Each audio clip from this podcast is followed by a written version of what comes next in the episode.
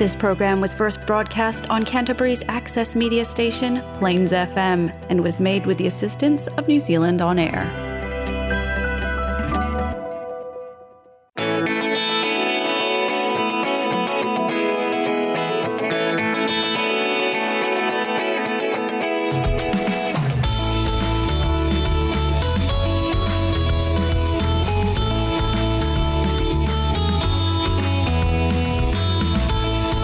Hi, and welcome to the Alcoholics Anonymous radio show here on Plains FM 96.9.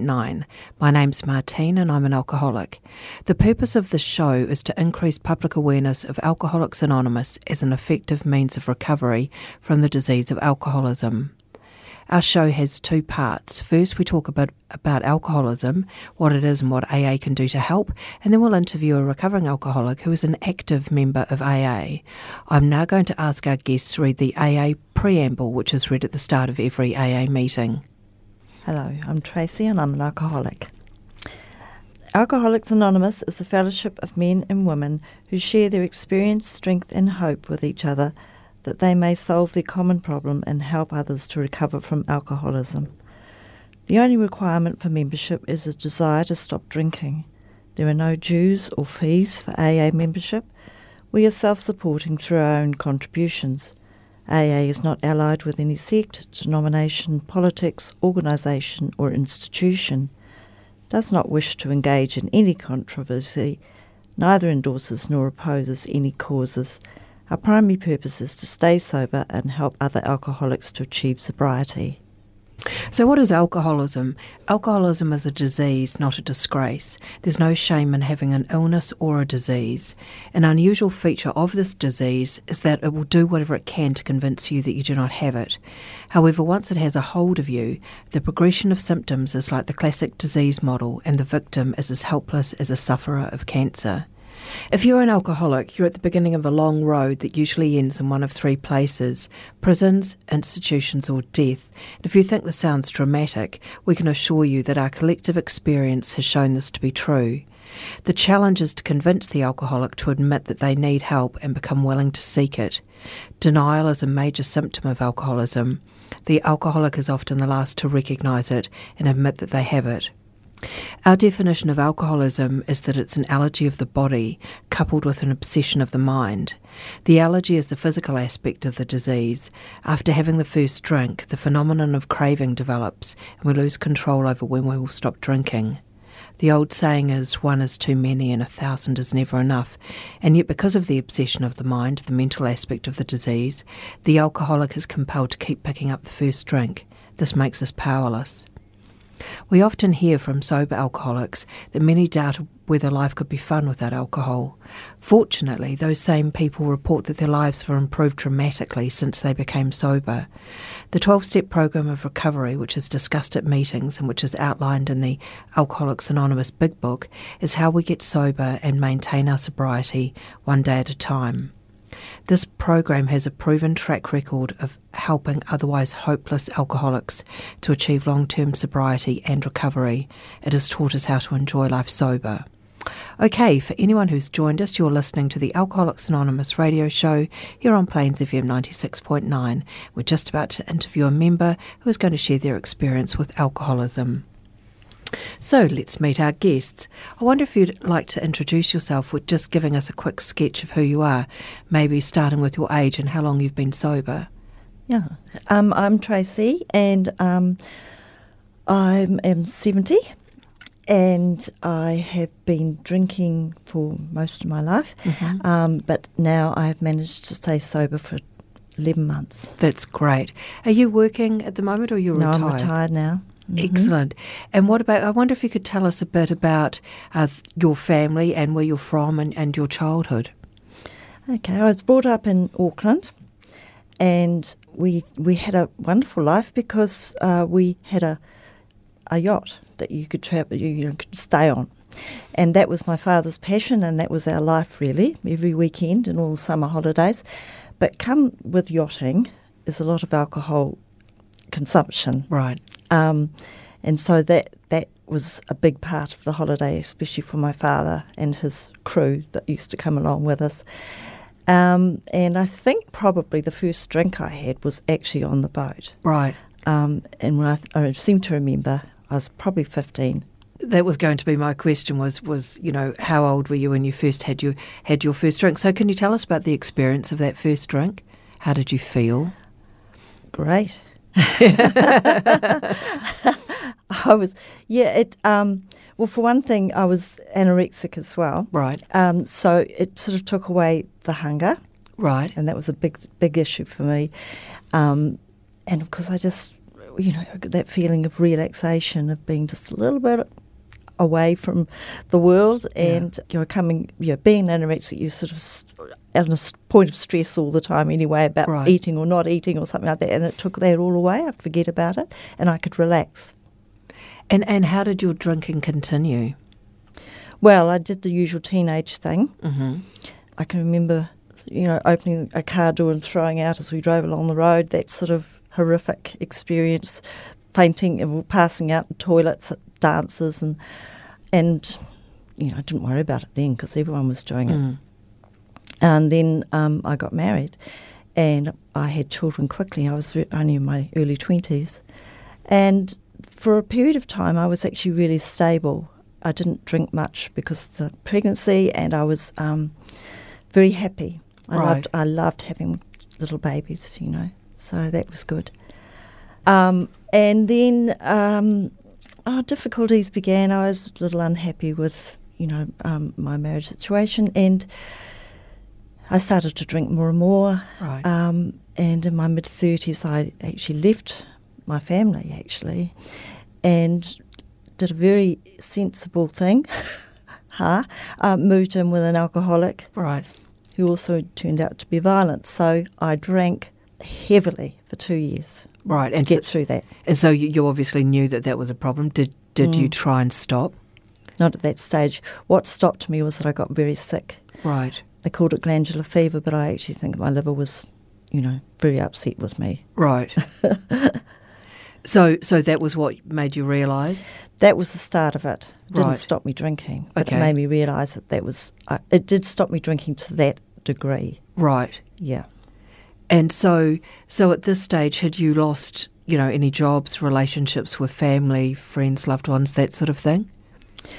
I never lost a job, and I used to call myself a functioning alcoholic because I did turn up at work.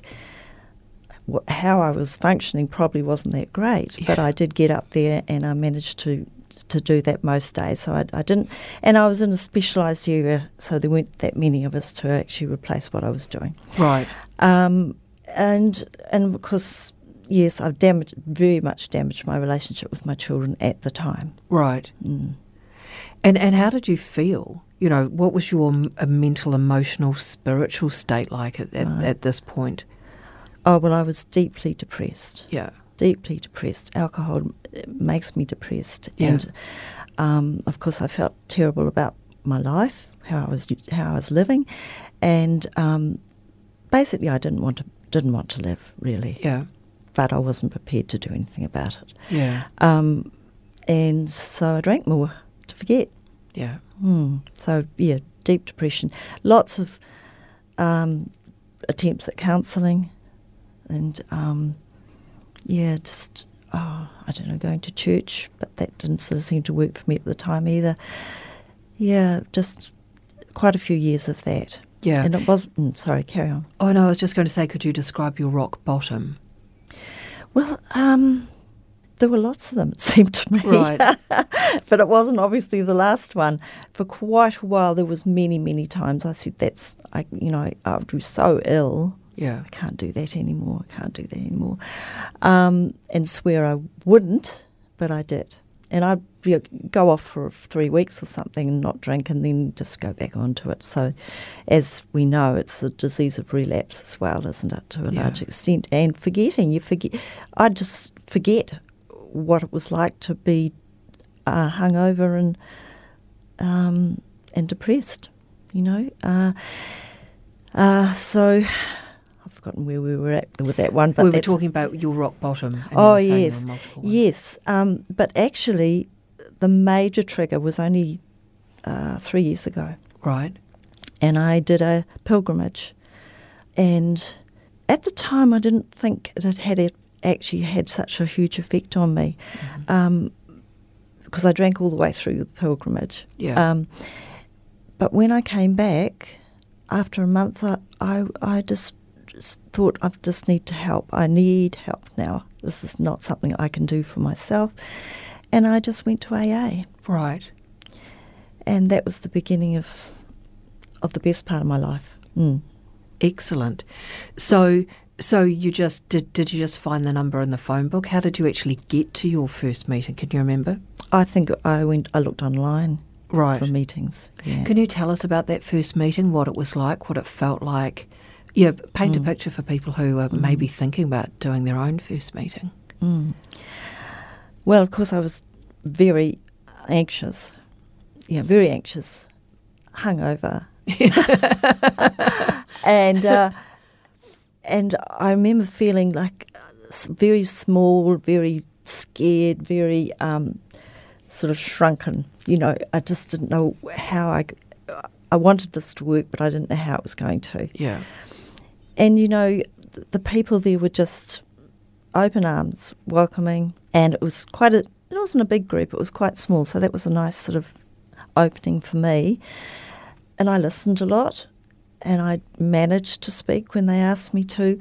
But the initial feeling, and a lot of people speak about this, is that I felt accepted. Yeah, I felt that these people understood me. Yeah, and their stories, everybody's story had something in it that related to my story. You know, even though they were often quite different stories, quite different backgrounds. And I remember coming out of there feeling I knew I was in the right place. Yeah, nice. Mm. So how do you think you've managed to stay sober? What do you do to ensure that you're looking after your sobriety? Well, going to meetings. Mm-hmm. Sometimes I'd ease off a bit, but my sponsor, I've got a sponsor. Great. And she's amazing. And she's been with me the whole time, since the first night, actually. Oh, great. Yeah. And we've been through the steps once. Mm-hmm. We're starting again now. And I have some tricks I do, like a lot of people who work, 5 o'clock is drinking time. Yeah. Or 5:30, or whenever you get home. You start thinking about it at 3 o'clock, you know, at the latest. Yeah. But 5 o'clock was drinking time. So what I find now is I actually eat very early. Right. Because once I've eaten, I don't feel the urge so much. And I've developed spirituality, mm-hmm. so I can talk to my higher power, which I have learned to relate to and get help from, and. So I can sort of start, I recognise I get addictive messages. Right, yeah. There's a voice there that says, have a drink. Yeah. You know, what does it matter? Life's it's a horrible day, or it's a great day, or it's, or it's a celebration, or it's sad, or whatever. There's all sorts of reasons. And these voices are still there, but I recognise them now. Yeah. And I ignore them as much as I can. Makes sense? Yes, it does, because I had the same thing. They have a drink. And yes, I had exactly the same thing, so I can completely relate to that. So when you have difficulties, if, say, I don't know, something really unpleasant happens, or something shocking, or something emotional, what are some of the things that you do to cope with difficulties when they come along? Well, my sponsor says I don't ring her enough. Right.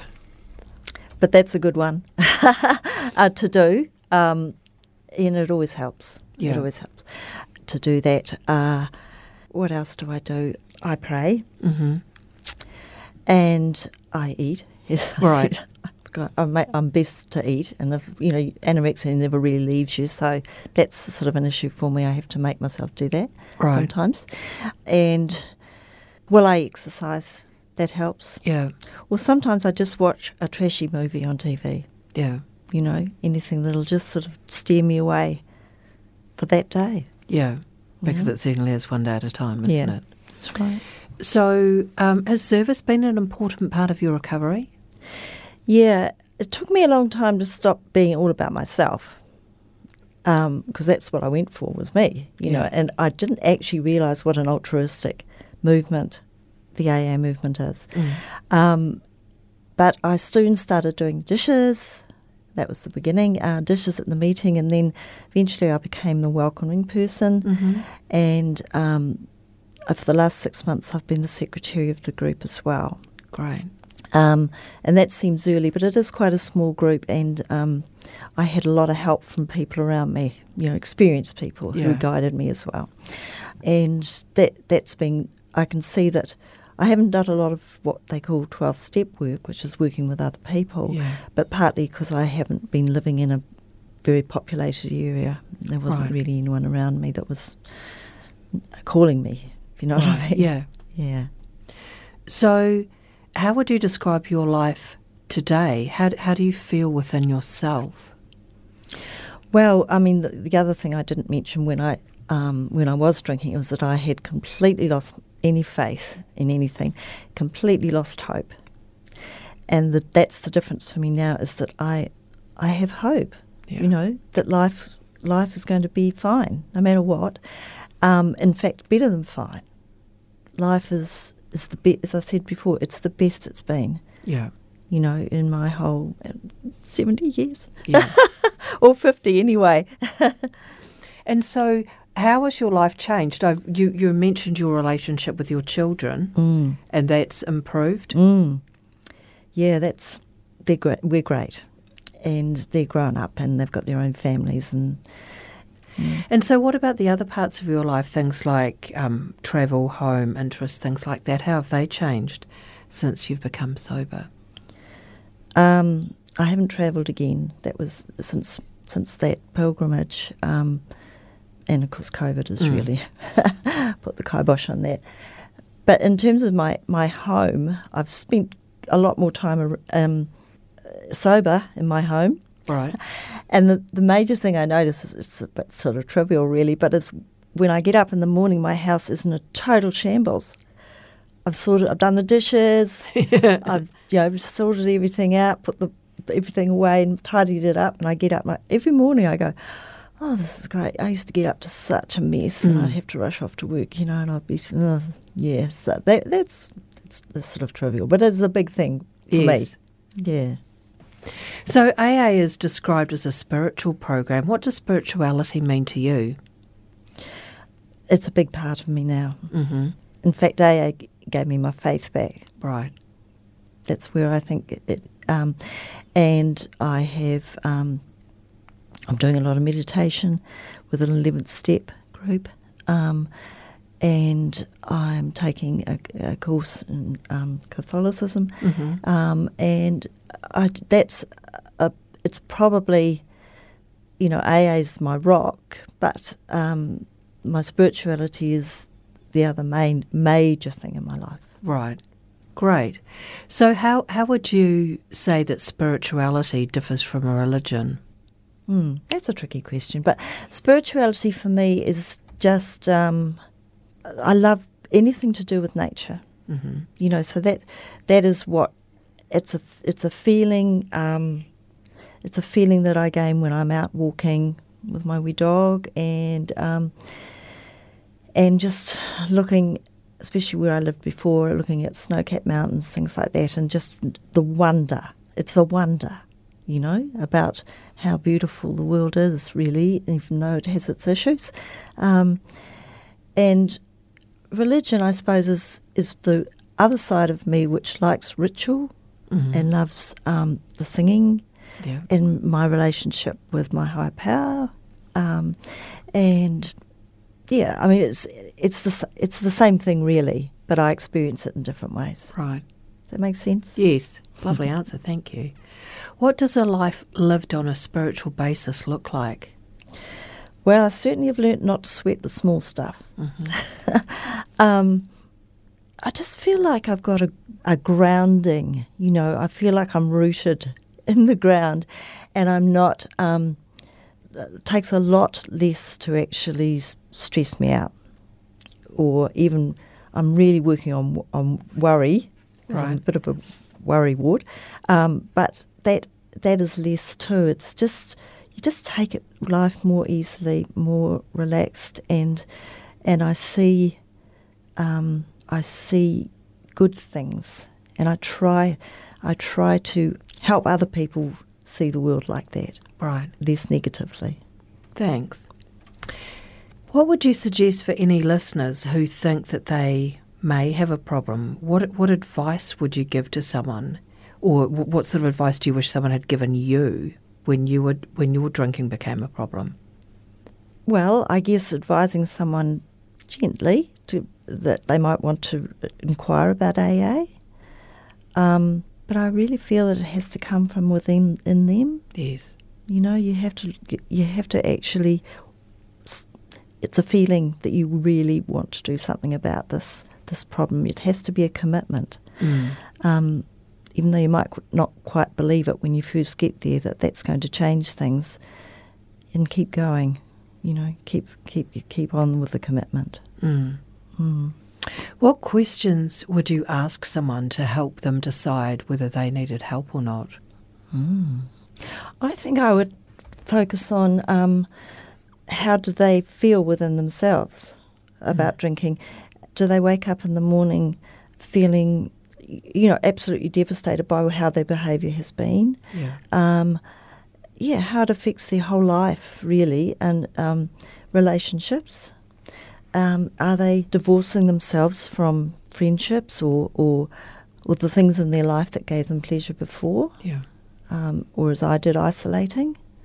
Those sort of questions. Just make them think about what is going on for them, which could be caused by their drinking. Mm.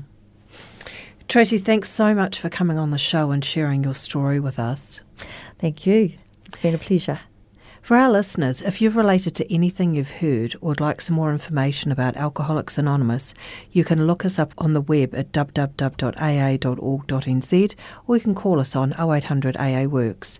There are over 60 meetings a week in Canterbury, so it's likely there's one near you. Join us next week to hear more from AA members sharing their experiences. Our show airs every Monday at 5:30 on Plains FM and repeats on Wednesdays at 12:30pm. You can also find podcasts of our past show on the Plains FM website at plainsfm.org.nz, or you can download, subscribe and listen to podcasts on iTunes and Spotify. That brings us to the end of the show. Thank you for listening, and remember, if you want to drink, that's your business. If you want to stop, we can help, and you don't have to do it alone. We will now close the show with a serenity prayer, as we do in every meeting. God, grant me the serenity to accept the things I cannot change, the courage to change the things I can, and the wisdom to know the difference. You've been listening to the Alcoholics Anonymous radio show on Plains FM 96.9.